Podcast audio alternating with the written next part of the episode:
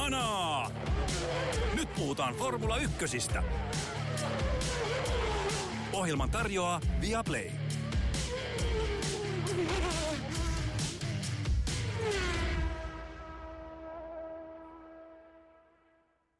On jälleen kisaviikon aika. Kanadan GP odottaa meitä kaikkia. On ollut jälleen jännitettävää, saadaanko kilpailu ajettua vai ei näillä näkymin saadaan ajettua. Joonas Kuisma, me uskomme siihen, että F1-maailma ei luonnonilmiöitä kavahda, vaan kilpaillaan, pistetäänkö hanaa? Niin, tässähän oli tota yksi kisa, joka peruttiin tulvien takia, nyt toinen on lähellä, koska palaa, mutta kaikki on varmaan ihan ok, ja this is fine. Pistetään hana. Hei, ei nyt sekoiteta tätä politiikkaa tähän urheiluun taas kerran. Tämä, tämä Formula 1 on meidän pakopaikka kaikesta maailman pahasta, eikä Juuri niillä näin. ole mitään tekemistä toistensa kanssa. Just näin. Mutta siis on aika erikoista, jos me ajatellaan, okei, okay, Kanadan kilpailu tosiaan ensi viikonloppuna ja massiiviset maastopalot ovat riehuneet Kanadassa. Mä olin aika yllättynyt siitä siihen nähden, että se tilanne ei ole välttämättä hirveästi parantunut, että yli viikkoa ennen kisaa pystyttiin sanomaan, että joo, ei tässä mitään, että kyllä siellä ajetaan. Et ensin oli sellainen pieni huoli, peruntumisriski, mutta se ei ilmeisesti jo vähän niin kuin torpattiin. Joo, joo en, en, en tunne kyllä, niin kuin täytyy sanoa, että en ole seurannut infrapunakameralla näitä pal- paloja ja niiden maantieteellistä sijaintia, etten osaa sen, sen suhteen enempää kommentoida, mutta tota, ainakin ollaan hyvissä ajoin liikkeellä, niin kuin mun mielestä ne, se tota Imolan GPn peruntuminenkin hoidettiin hyvissä ajoin tyylikkäästi, niin luotetaan siihen, että perjantaina ajetaan harjoituksia. Joo, ja toivotaan tietysti ennen kaikkea, että nämä maastopalot saataisiin kuriin ihan näin niin kuin yleisen maailman siedettävyyden näkökulmasta ja sillä tavalla. Mutta tota, tosiaan äh, Circuit Gilles Villeneuveilla ajetaan. Äh, Kanadassa oli pitkä paussi kilpailuista koronan, äh, koronan aikana äh, kahtena vuonna 2020 ja 2021 ei ajettu ollenkaan. Ja viime kaudella, viime kaudella taas kerran ajettiin ja Max Verstappen kaikkien yllätykseksi voitti. Mitä? Tuolloin ensimmäisen ja ainoan kertansa Kanadassa tähän mennessä. Hän on, hänellä ei ole enempää kuin yksi voitto, jos tätä nyt voidaan huonona saavutuksena jollain tasolla pitää. Mutta Kanadassa meillä on luvassa paljon uutta Ferrarilta, Mercedekseltä, meillä on tulossa kaiken näköistä jännittävää. Mikä, mitkä sun ihan ensimmäiset ajatukset tulevasta kisasta on? No tota, tämähän on ähm, Lewis Hamiltonin sellainen lempimetsästysmaa, tämä Kanada, hän on voittanut siellä seitsemän kertaa jakaa ennätystä Michael Schumacherin kanssa, niin kyllä se eka ajatus on se, että jatkuuko Mercedeksen ylöspäin nostettava käyrä, vai tota, mitä tapahtuu. Että Talli itse on ollut hyvin varovainen tässä tota, ja pitänyt odotuksia maltillisina, mutta siitä huolimatta niin heillä on kaksi hyvää viikonloppua takana ja nyt mennään radalle, joka on heidän tota, suurmestarikuskilleen sopinut hyvin, niin kyllä se niin kuin mulle osoittaa ne viikonlopun ennakko-odotukset sitä kautta. Olisihan se ihan mielenkiintoista, jos Hamilton pystyisi voitosta taistelemaan ja ottaisi ykköspaikan voitetuissa kilp- osakilpailujen määrässä, koska tosiaan sekä se Schumacherin seitsemän että Hamiltonin vastaava on ihan posketon luku, kun miettii, että kaksi kuljettajaa 92 000-luvuilla ja siitä eteenpäin 2010 ja niin edelleen luvuilla, niin takonut lähestulkoon kaikki voitot, 14 niistä yhteensä, se on ihan pöyristyttävää. Kieltämättä. Joo, ja toisaalta sitten myös Kanada on ollut sellainen rata, mikä osittain voi päätellä myös näistä tuloksista, joissa ehkä sitten näiden niin kuin parhaiden autojen parhaat puolet yleensä korostuu, että se ei ole, se korrelaatio on ihan, ei nyt tietenkään yksi yhteen, mutta se ei ole lainkaan poikkeuksellista, että Kanadan voittaja on myös maailmanmestaruuden voittaja ollut aika monena eri vuonna aikain saatossa, aikain saatossa mutta musta on tämä viime osakilpailu antoi semmoisia ihania pieniä viitteitä, niin kuin sä jo tiisasit tuossa siitä, että olisiko Mercedes nyt, nyt nousemassa tähän vakavaan voittotaisteluun, voitaisiko me saada Mersulta vielä jotain lisää, mutta mä, mä luulen, luuleeko että niiltä on tulossa nyt jotain, että onko meillä tietoa siitä, että onko niillä tulossa paljonkin uutta tähän seuraavaan kisaan jo?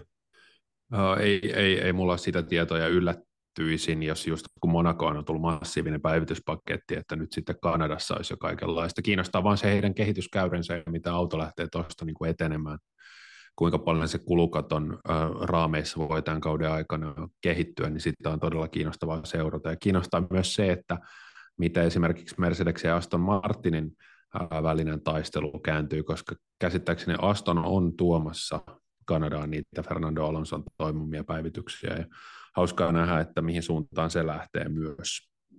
Niin on, ja Toto Wolf itse asiassa sanoi tässä kisaviikon alla, että tallilla tuli niin iso kiire sen jälkeen, kun he Bahrainin talvitesteissä oivalsi, että miten pitkä se takamatka jälleen kerran on, niin niiden päivitysten kehittämisessä tuli hirveä kiire ja kaikkeen laitettiin vähän ylimääräistä vauhtia.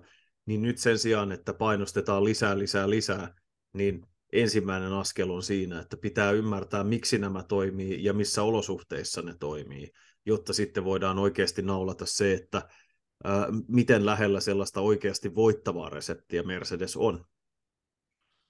Joo, ja toki niin kuin osa kilpailuvoitosta on vielä liian aikaista puhua. Uh, hyvästä tuloksesta kakkossijasta esimerkiksi Lewis Hamiltonille ei missään tapauksessa, mutta onhan se tietysti mielenkiintoista ajatella, että voiko Red Bull mukaan ajaa kauden nyt kun Monakokin on ohitettu, jossa odotin, että Fernando Alonso olisi voinut voittaa ja aika lähellä se olikin, mutta siis, että voiko Red Bull ja Max Verstappen ajaa kauden, että Max Verstappen ei aja banaaninkuoren päältä jossain kohtaa, mikä avaisi jollekin toiselle mahdollisuuden voittaa, että pystyykö hän vetämään semmoisen arsenaalin The Invincibles-kauden ja voittamaan kaikki osakilpailut. Se on niin kuin mielenkiintoista nähdä. Jossain kohtaa se ehkä kuitenkin tapahtuu, että sinne Mercedes tai ehkä Ferrari tai no ei Ferrari, mutta Aston Martin ei tai Mersu. Ei ehkä Ferrari, mutta Aston Martin tai Mercedes nousee korkeammalle korokkeelle. Kyllä se väistämättä, siis jossain kohtaa se tapahtuu, koska... Mitä jos Max vaiheessa... Verstappen ajaa mestareiden seinään? Se olisi kova niin. juttu se olisi kova juttu ja se olisi jollain lailla, se on aina suotavaa, että joku rysäyttää, joku kova kuski rysäyttää joku, joka vuosi siihen ihan vaan sen takia, koska siihen kuuluu törmätä, Kyllä. jolloin se on maineensa, maineensa veronen. Äh, mutta siis ihan niin kuin sen, olisihan se ihan käsittämätöntä ja fantastista tavallaan, jos Red Bull voittaisi kaikki tämän kauden osakilpailut, mutta se on niin kuin F1-historia, tykkää osoittaa meille, että edes ylivoimaisimmat autot ei voita jokaista kilpailua, tekniset murheet, jopa näillä nykysäännöillä ja asetuksilla, kun jotain hajoaa jossain jollain kerralla, tai tulee arvaamattomat sääolosuhteet tai turva-auto väärään aikaan tai jotain muuta tuollaista, ja sitten lopulta se vesittyy, jolloin mä en tiedä, mikä vaihe kaudesta olisi se, jos Red Bullin voittokulku jatkuu, jossa alkaisi oikeasti toivoa, että ne ei häviäisi tai niin kuin olisi voittamatta jotain kilpailua, vaan siksi, että 23 kilpailun voittaminen yhden kauden aikana olisi jotain niin käsittämätöntä. Kyllä. Joskin niitä tietysti tulee 22, koska Imola jää välistä, mutta... Ai niin mä muistin, että oli 24 ja niitä on 23. Mä aina, kun ne tavoite on siellä 25 ja sen mä tiedän, että se ei ole 25, niin mä annan se meidän sekaisin, se 23 vai 24. No, aika pihalla mäkin olen, niin kuin tiedät, mutta sanotaan, että tota, koska tuolla kun Euroopasta siirrytään, Monsan jälkeen siirrytään Singaporeen ja Japaniin, niin tota, olisiko siellä noin, jos 15 kisaa voittaa putkeen, niin ehkä siinä vaiheessa alkaa sitten, että voisiko hoitaa loput seitsemäkin.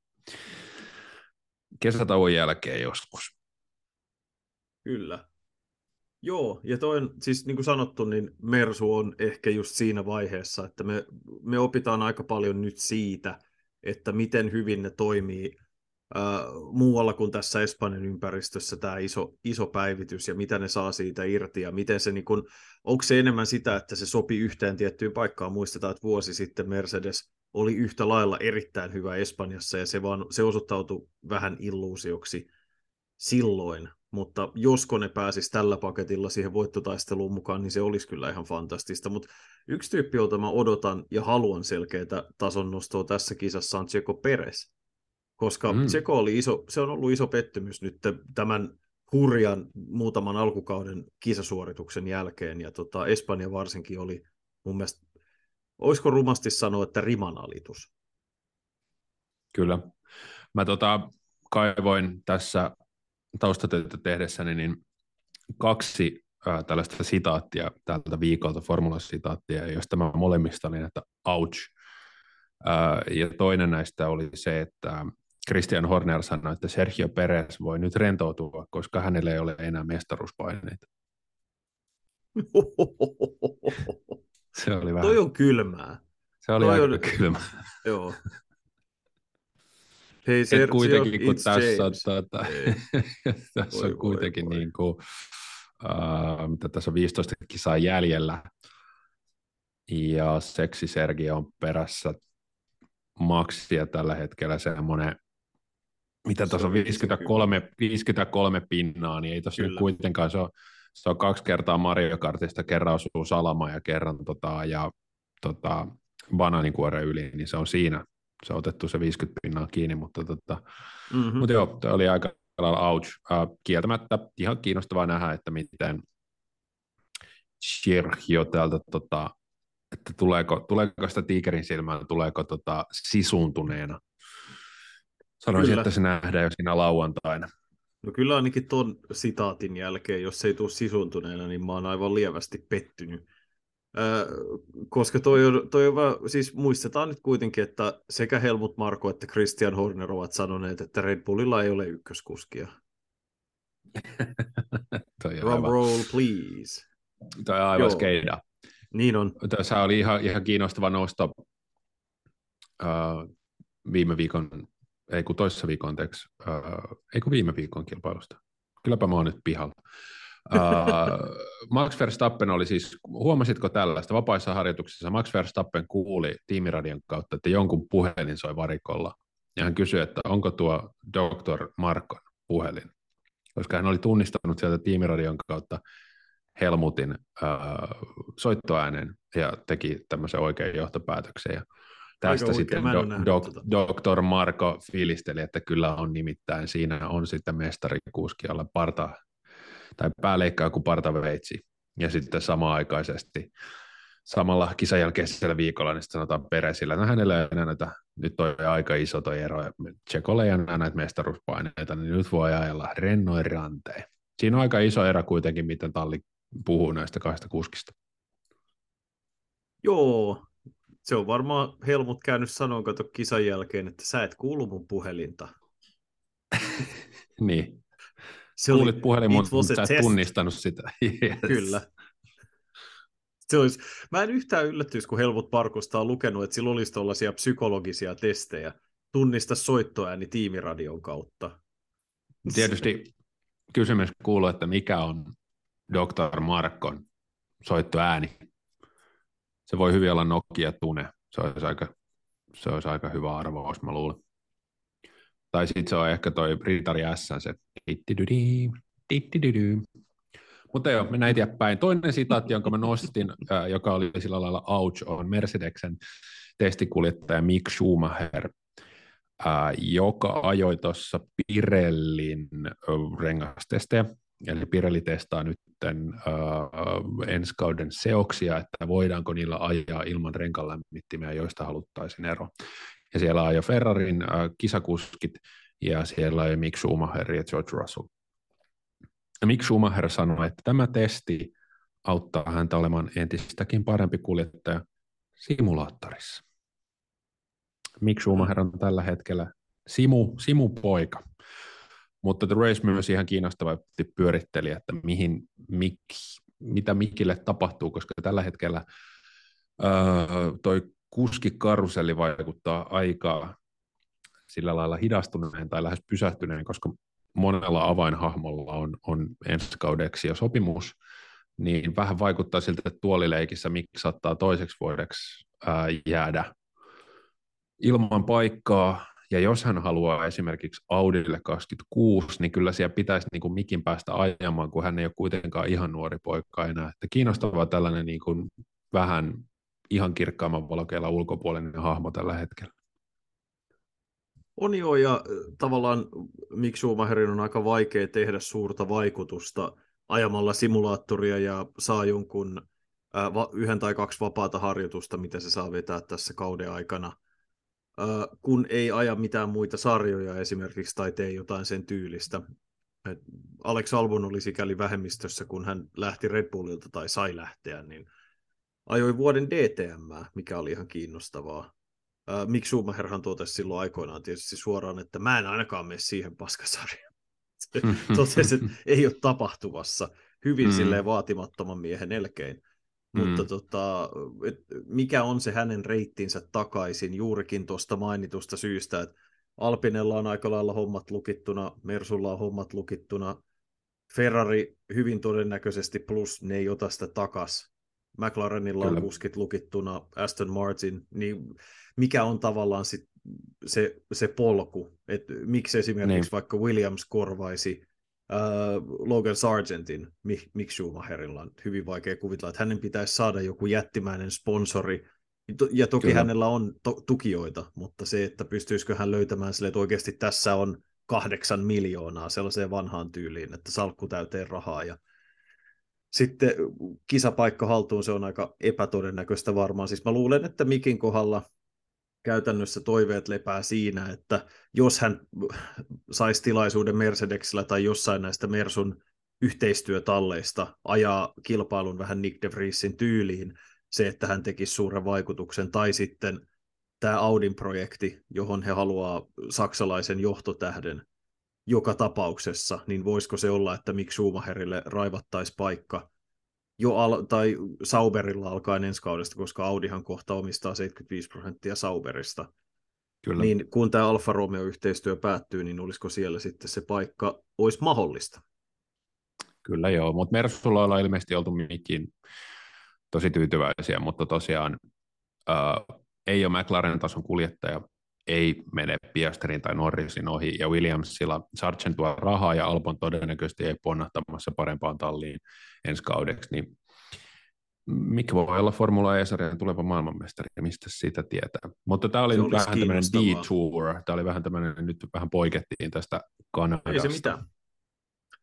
Ei se mitään, ei se mitään. Tota, Kanadassa muita kiinnostavia pointteja tietysti meidän näkökulmasta, kun takana on Valtteri Bottaksen todellinen pannukakku. Siitä selvisi lisäsyitä, me puhuttiin siitä viime viikon jaksossa, että Bottas sanoi, että joku syy siinä on oltava, että miksi se auto ei kulkenut mihinkään, ja ei ollut siinä vaiheessa täysin selvää, että mikä se asia olisi voinut olla, niin selvisi myöhemmin, että auton pohjassa oli merkittävä vika, joka vei aerodynaamista suorituskykyä merkittävästi, ja se sitten aiheutti sen, että auto oli noin sekunnin kierrokselta hitaampi kuin sen olisi pitänyt olla. Hyväksytkö selityksen vai pistätkö mappi ööhön? Kyllä hyväksyn, ja tota, mä olisin melkein voinut sanoa, tota, arvata jo viime viikolla, mistä oli kyse, koska aika usein näillä nykyautoilla, että jos, jos suorituskyky laskee, eikä, eikä talli näe sensoridatasta mitä erikoista, niin yleensä se tarkoittaa sitä, että jos sinne pohjaan juuttunut jotain, muistetaan viime kaudelta esimerkiksi Max Verstappenilla, oliko Silverstoneissa vai missä, ää, tota, sinne jäi hiilikuituromua, niin tota, se on niin merkittävä se pohja, että tota, se sitten syö sitä aikaa aika paljon. Tässä katsoin, kuten lupasin, niin katsoin videon, että tota, mitä Mercedeksen ja Red Bullin autojen pohjista nyt silloin Monakossa löydettiin.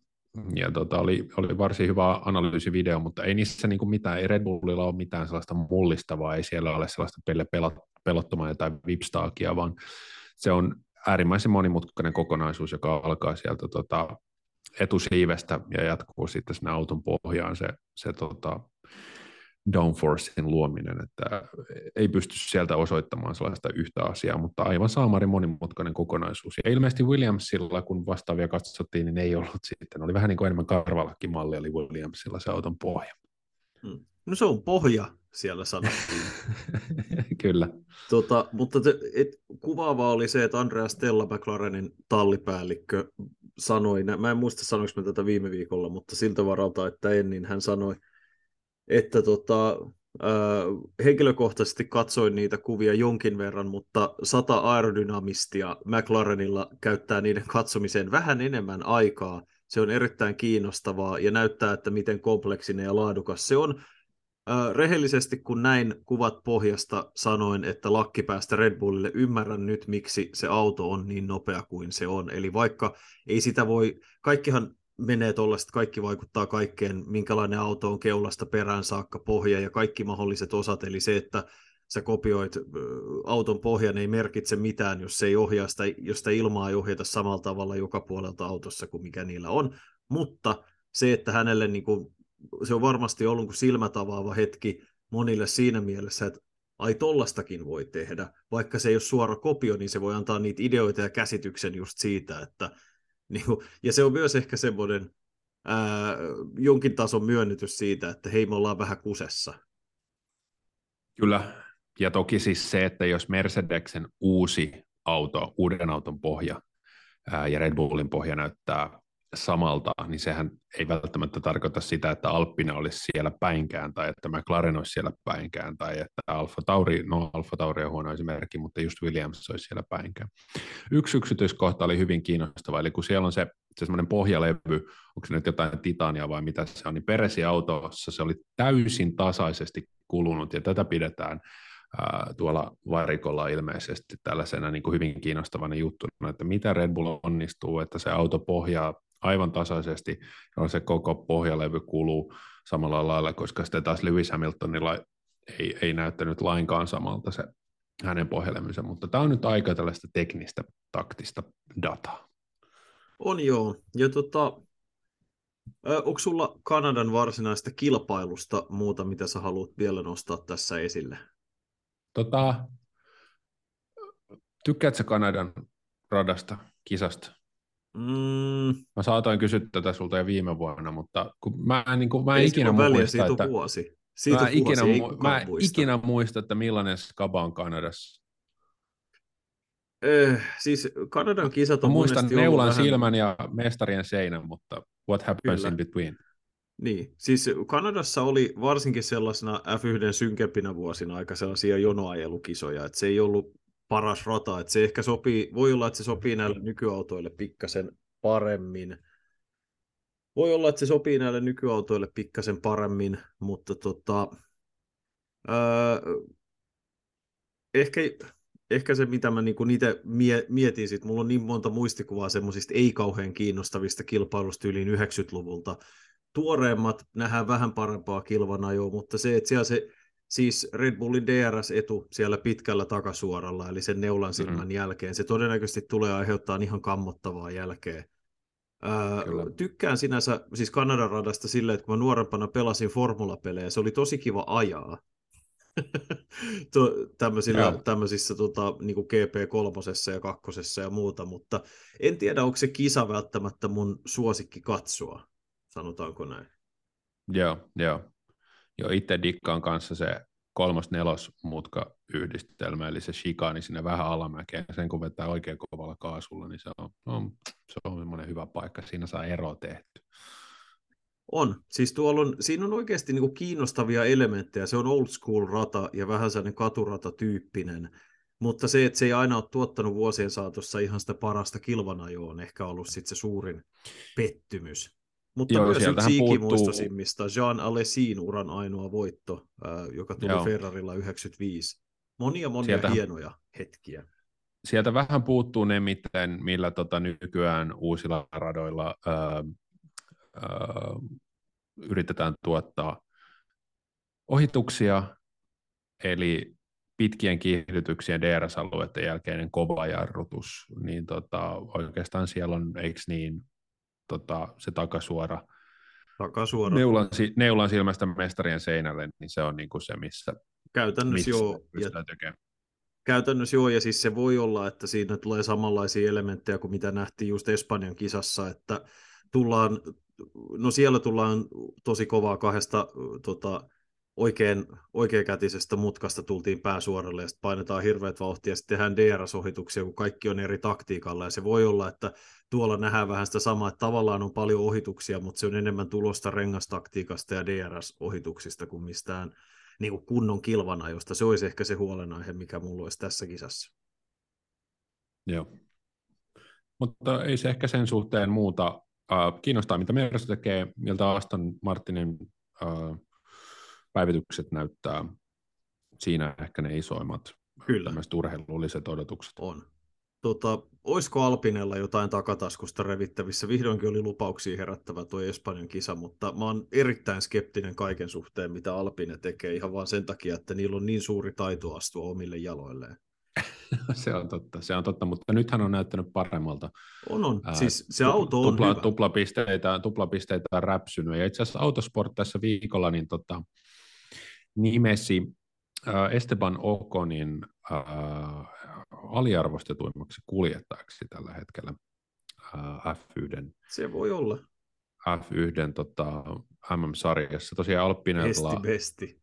Esti besti. Siellä Alppinella kolmet peräkkäiset tuplapisteet näiden tota, Azerbaidsan ja Australian äh, kaumottavien kausten jälkeen. He ovat sementoineet tällä hetkellä asemansa viidenneksi parhaana Tallinna.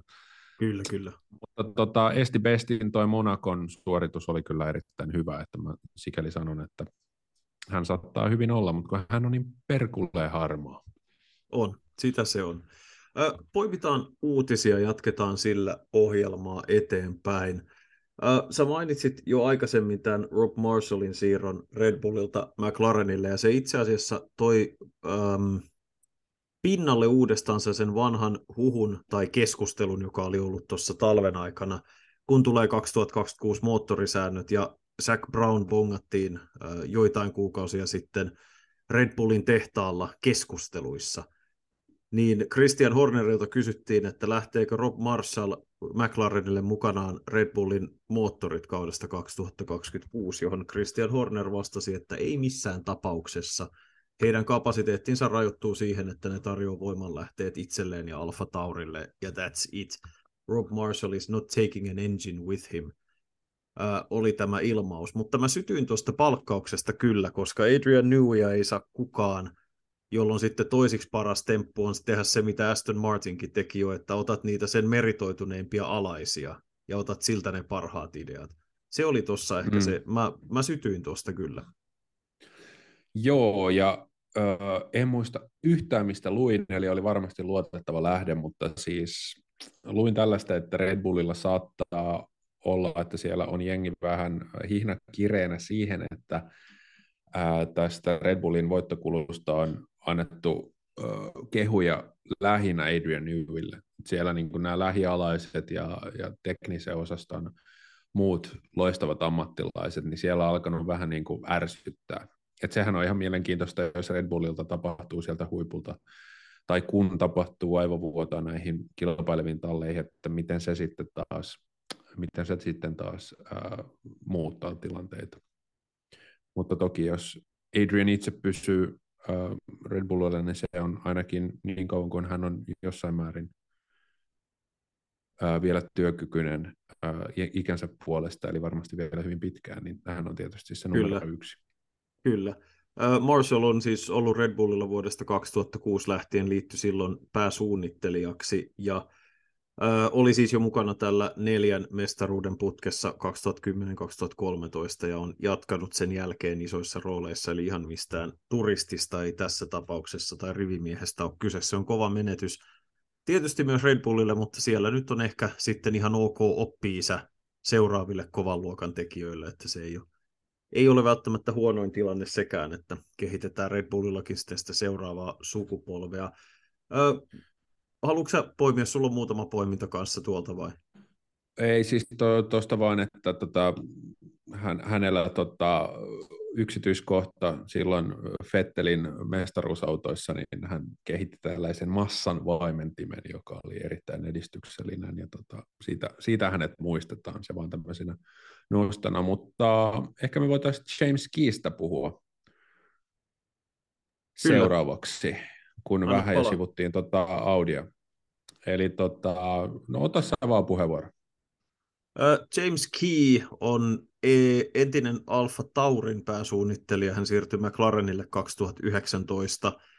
Suunnitteli muutaman ihan menestyksekkään auton ja pari vähän vähemmän menestyksekästä pistettiin pihalle tässä McLarenin suuressa uudistuksessa, jossa sitten muun muassa juuri Rob Marshall ja muutama muu on sitten palkattu tilalle. Key on ilmeisen arvostettu F1-piireissä, mutta myöskin tietysti nämä viime, tämän uuden aikakauden autojen heikkoudet on, on johtanut aika kovaan kritiikkiin. Ja aika moni yllätty siitä, että okei, minkä takia Audi haluaisi sen tämän hankkeensa nokkamieheksi ja, ja niin kuin noin isoon rooliin. Ja siihen hyvin todennäköinen vastaus on Andreas Seidel, joka on ähm, Kiin entinen esimies McLarenilla, ja heillä oli tietysti erittäin hyvä työskentelysuhde. Ja toki siis Kiin kohdalla pitää muistaa, että varsinkin ne 2019 ja 2020, ää, tai anteeksi, 2020 ja 2021 McLarenin autot oli erittäin kilpailukykyisiä kärkikaksikon takana, mutta uusi aikakausi ei ole ollut ihan yhtä hedelmällinen. Mutta kiinnostava palkkaus joka tapauksessa ja selkeä signaali siitä, että sekä Seidel että Audi haluaa alkaa tuoda niin sanotusti omia tyyppejään sisään, että siellä ei ihan sillä Sauberin vanhalla kokoonpanolla jatketa.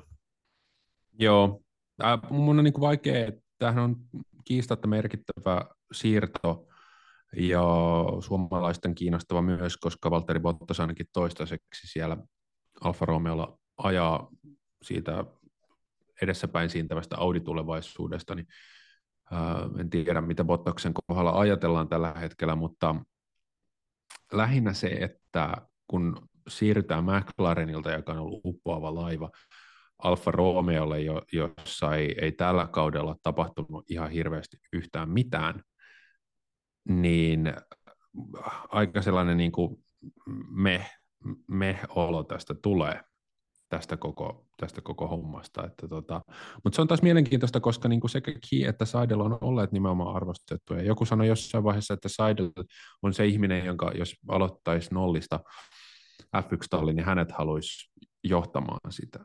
Mutta tota, mä, en, niin kuin, mä en tiedä sitä, että mitä siellä Alfalla tapahtuu.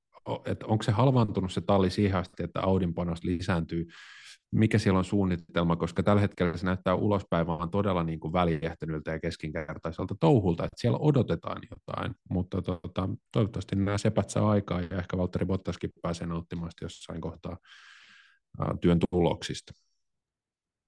Joo, ja siis tässähän voi myös olla heijastumia siitä, että Fred Vasseur lähti kauden jälkeen, ja hän, hän oli kuitenkin mies, jolla oli langat erittäin hyvin käsissä, ja sitten siellä tuli sekä tallipäällikkö vaihtu, että sitten äh, Seidel tuli siihen yläpuolelle tavallaan hinaa sitä Audin projektia, äh, Sauber Audi-hommaa pidemmällä tähtäimellä, niin se voi olla, että siellä on vähän hähmäinen tilanne tavallaan tällä hetkellä, varsinkin siihen asti, että tosiaan tämä alfakuvio päättyy, ja ainahan tietysti kun tulee uusi iso pomo, niin hän haluaa ne omat ihmisensä sinne tuoda, ja niin kuin me ollaan Ferrariltakin nähty, niin se ei ole nopea prosessi pelkästään.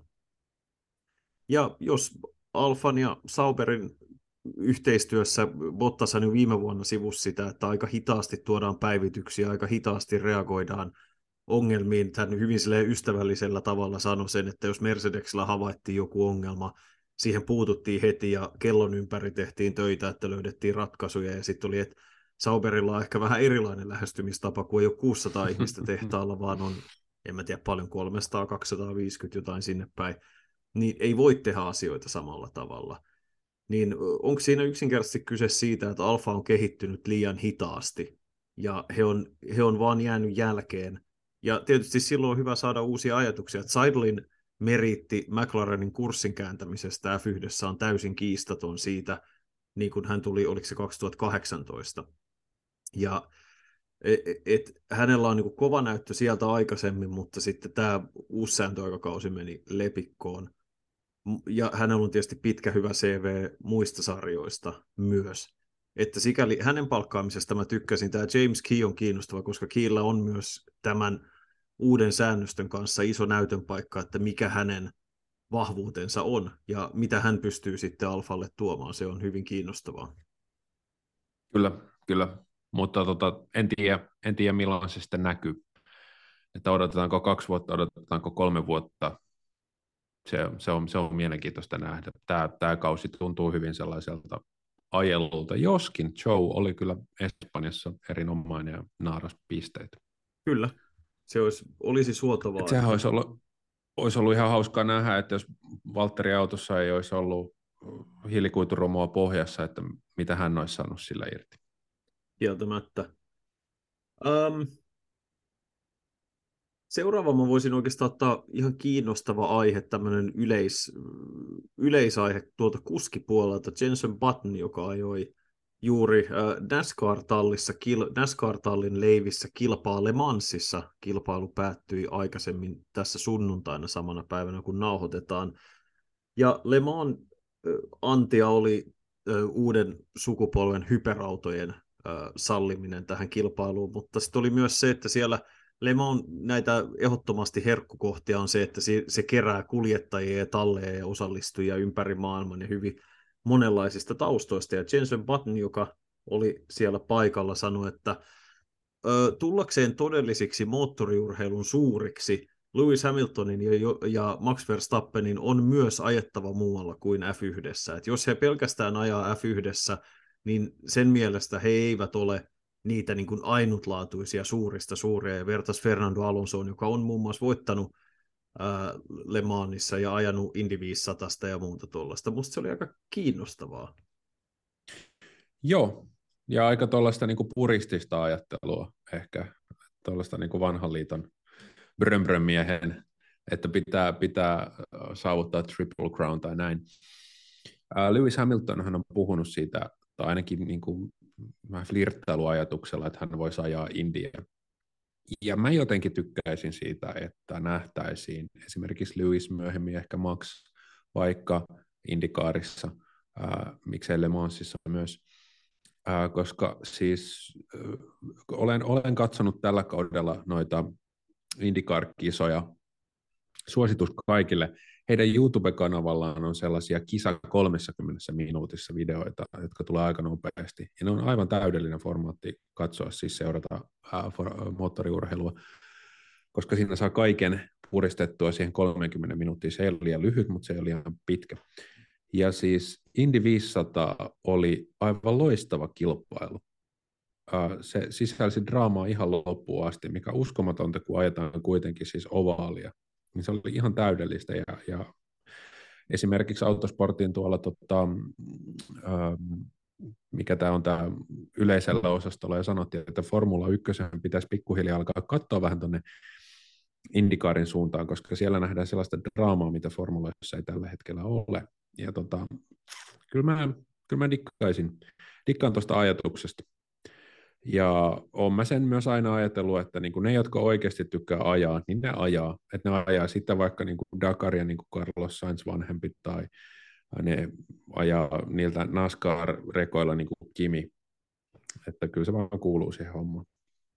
Joo, se mikä on hirveän sääli tavallaan on verrattuna 6-70-lukuun, sitä oli vielä 80-luvulla jonkun verran, sen jälkeen se oikeastaan kiellettiin että se, se ei varsinaisesti ole, sallittua kuin poikkeusluvalla, mutta ennenhän homma oli periaatteessa se, että F1-kuski tai jo F2-sarjaa vapaa-viikonloppuina tai ne saattoi kiertää useiden eri maiden F2-sarjoja tai ne saattoi ajaa vakioautoja oman maansa sarjassa sen lisäksi, että ne ajoi Formula 1. Toki F1 oli paljon vähemmän kilpailuja silloin, mutta se, että kun 60-luvulla nämä Jim Clarkit ja Jackie Stewartit ja muut on lentänyt ympäri maailman ajakseen Australian F2-sarjaa, vaan sen takia, koska ajaminen on niin siistiä.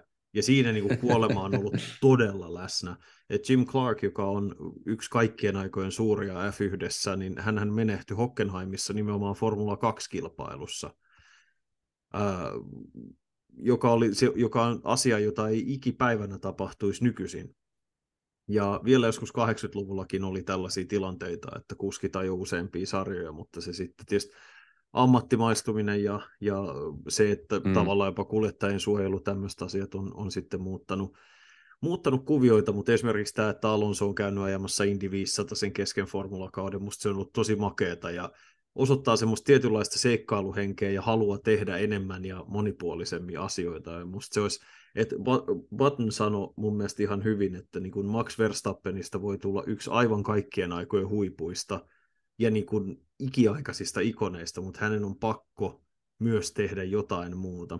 Ja ainakin Verstappen Joo. on puhunut, että ehkä joskus F1 jälkeen Le Mans voisi tulla kyseeseen. Toki tällä Joo. kaudella hän olisi ihan hyvin voinut osallistua siihen ja jättää vaikka Kanadan GP väliin, ei sillä mitään väliä olisi ollut.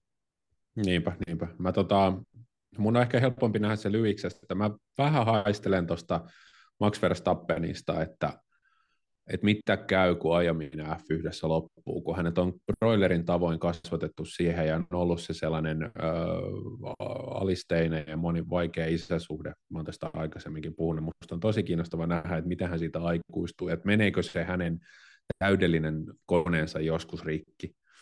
Ja sitä on hauska nähdä, että löytyykö sitten halua vaikka ajella Le, Mansta, Le Mansissa vai, vai tota, rillataanko ja tehdään ihan jotain muuta sitten uran jälkeen who knows. Mutta mä tykkään tästä niinku puristista ajattelusta. Mm. Että on, voittaja muuallakin. Me voitaisiin kertoa Jenskalle, että on kuule semmoinen kundi kuin Kalle Rovanperä, se ajaa rallia ja driftingiä. Kyllä. Että tiedät. Riftingiä. Enää puuttuu, niin, enää puuttuu Le Mans. Vai onko se, mikä olisi niinku rallin Triple Crown? Onko se sitten niinku drifting, ralli ja sitten olisiko se toi tota, rallycross tai joku, joku tällainen, en mä tiedä. Tai tai että menee jokkikseen. Menee niin. ajaa jokkista. Se voisi olla kova. Se olisi kyllä, toihan olisi, toihan olisi tommonen, tota, ää, toihan voisi olla ihan hauska TV-sarja, jos Ruutu haluaa tehdä, että eri suomalaiset niin kun, jotkut entiset ja nykyiset huippukuskit kävis ajamassa näitä jokkiskisoja niin kun, tavallaan anonyymisti. Ja sitten katsoo ihmisten reaktioita ja miten ne kisat Se voisi olla hauskaa. Kyllä. Joo, mutta siis tota, niin kuin Günther Steiner sanoi tuossa, kun valitti siitä, että, jo, että on tällaisia maalikkotuomareita, hän niin sanoi sen mukaan, niin hän sanoi, että nämä kuskit sijoittaa nykyään miljoonia omiin urinsa. Ää, ja sehän tässä on se isoin ongelma, että eihän se nyt ihan oikeasti lähetä ajelemaan jotain indi, indikaaria, kun saa ihan hirveätä rahaa F1-talleilta. Ja kun toi sitten siinä on myös se, että kun nykyään noita kisoja ajetaan F1 niin paljon, niin kuskit vaan oikeasti tarvii sitä palautumis- ja rentoutumisaikaa enemmän. Että se on, se on, siinä se on, on kaksi iso, iso ongelma. No on kaikki ihan täysin paikkansa pitäviä juttuja. Onko sulla jotain uutispoimintoja tai muita, mitä sä haluaisit ottaa tässä vielä esille? Ei mulla ehkä tässä nyt sit, luulisin, että kaikki tuli sanottua kyllä, mitä, mitä nyt oli. Eiköhän tässä aika pitkästi ollut. Mua pikkasen harmitti, mä olin kiinni viikonlopun. Mua olisi vähän kutitellut katsoa ainakin osia Le Mans kilpailusta. Mä en, en olisi koko 24 tuntia katsonut, mutta tota, niin kuin tunti sieltä toinen täältä ö, olisi ollut kyllä hyvin kiinnostavaa. Se ei ole koskaan ollut mun juttu, ö, vaikka Ford versus Ferrari on hieno tarina niin kuin 60-luvulta ja tällaista, mutta ja sieltä on upeita tarinoita ja ihan sairaita tarinoita jollain lailla se olisi upeata päästä joskus paikan päälle esimerkiksi työn puolesta kokemaan se, vaikka ei tiedä siitä juuri mitään. Mutta tota, se on aina ollut itsellä semmoinen musta aukko näistä kaikista. Oliko näin, että Ferrari palasi ja palasi voitokkaasti? Kyllä, palasi voitokkaasti. Se oli ensimmäinen... Että, kiva, että Ferrarikin voittaa välillä. Sun piti saada semmoinen ikävä ilkeä piikki, mutta joo, se oli Ferrarin ensimmäinen luokka, ei, ei luokkavoitto, vaan kokonaiskilpailun voitto 58 vuoteen. Että tämähän siis pitkään hän Le Mansin voittaminen oli mun käsittääkseni Enson kirjoissa yhtä korkealla kuin F1 menestyminen. Ja sitten vaan kun siitä tuli näitä hyperautoja ja mega-autoja, mitä siellä rupesi ajaa, niin ne ei sitten syystä tai toisesta niin kuin siihen hommaan koskaan lähtenyt, kunnes sitten näissä ihan uusimmissa säännöissä. Joo. Toiseksihan tuli Cadillac, koska tietysti Ai, ai, ai, ai, ai. Joo, ja kaikkien yllätykseksi se ei ollut sellainen seitsemän metriä pitkä ja viisi metriä leveä Amerikan rauta, jossa on valtavat tota, siivet takana. se olisi ollut kova. Liekkikuviota. Kyllä. Jossain. Joo, mutta kyllä Caddy on suhteellisen tosissaan, niin on pitkään tuossa kestävyysajamisessa kova tekijä. Ehkä se on yksi syy, miksi ne haluaa sitä yhteenkin tulla aikanaan mukaan, jos ne huolitaan. Mutta ok, pistetään pillit pussiin. Lämmin kiitos Joonas, meidän kuulijat niin kuin aina. Ö, ensi kerralla toivon mukaan ollaan saatu ajettua Kanadan GP, ollaan taas viisaampia. Käydään kisa läpi ja katsotaan kohti tulevaa. Siihen saakka kiitos ja moi moi.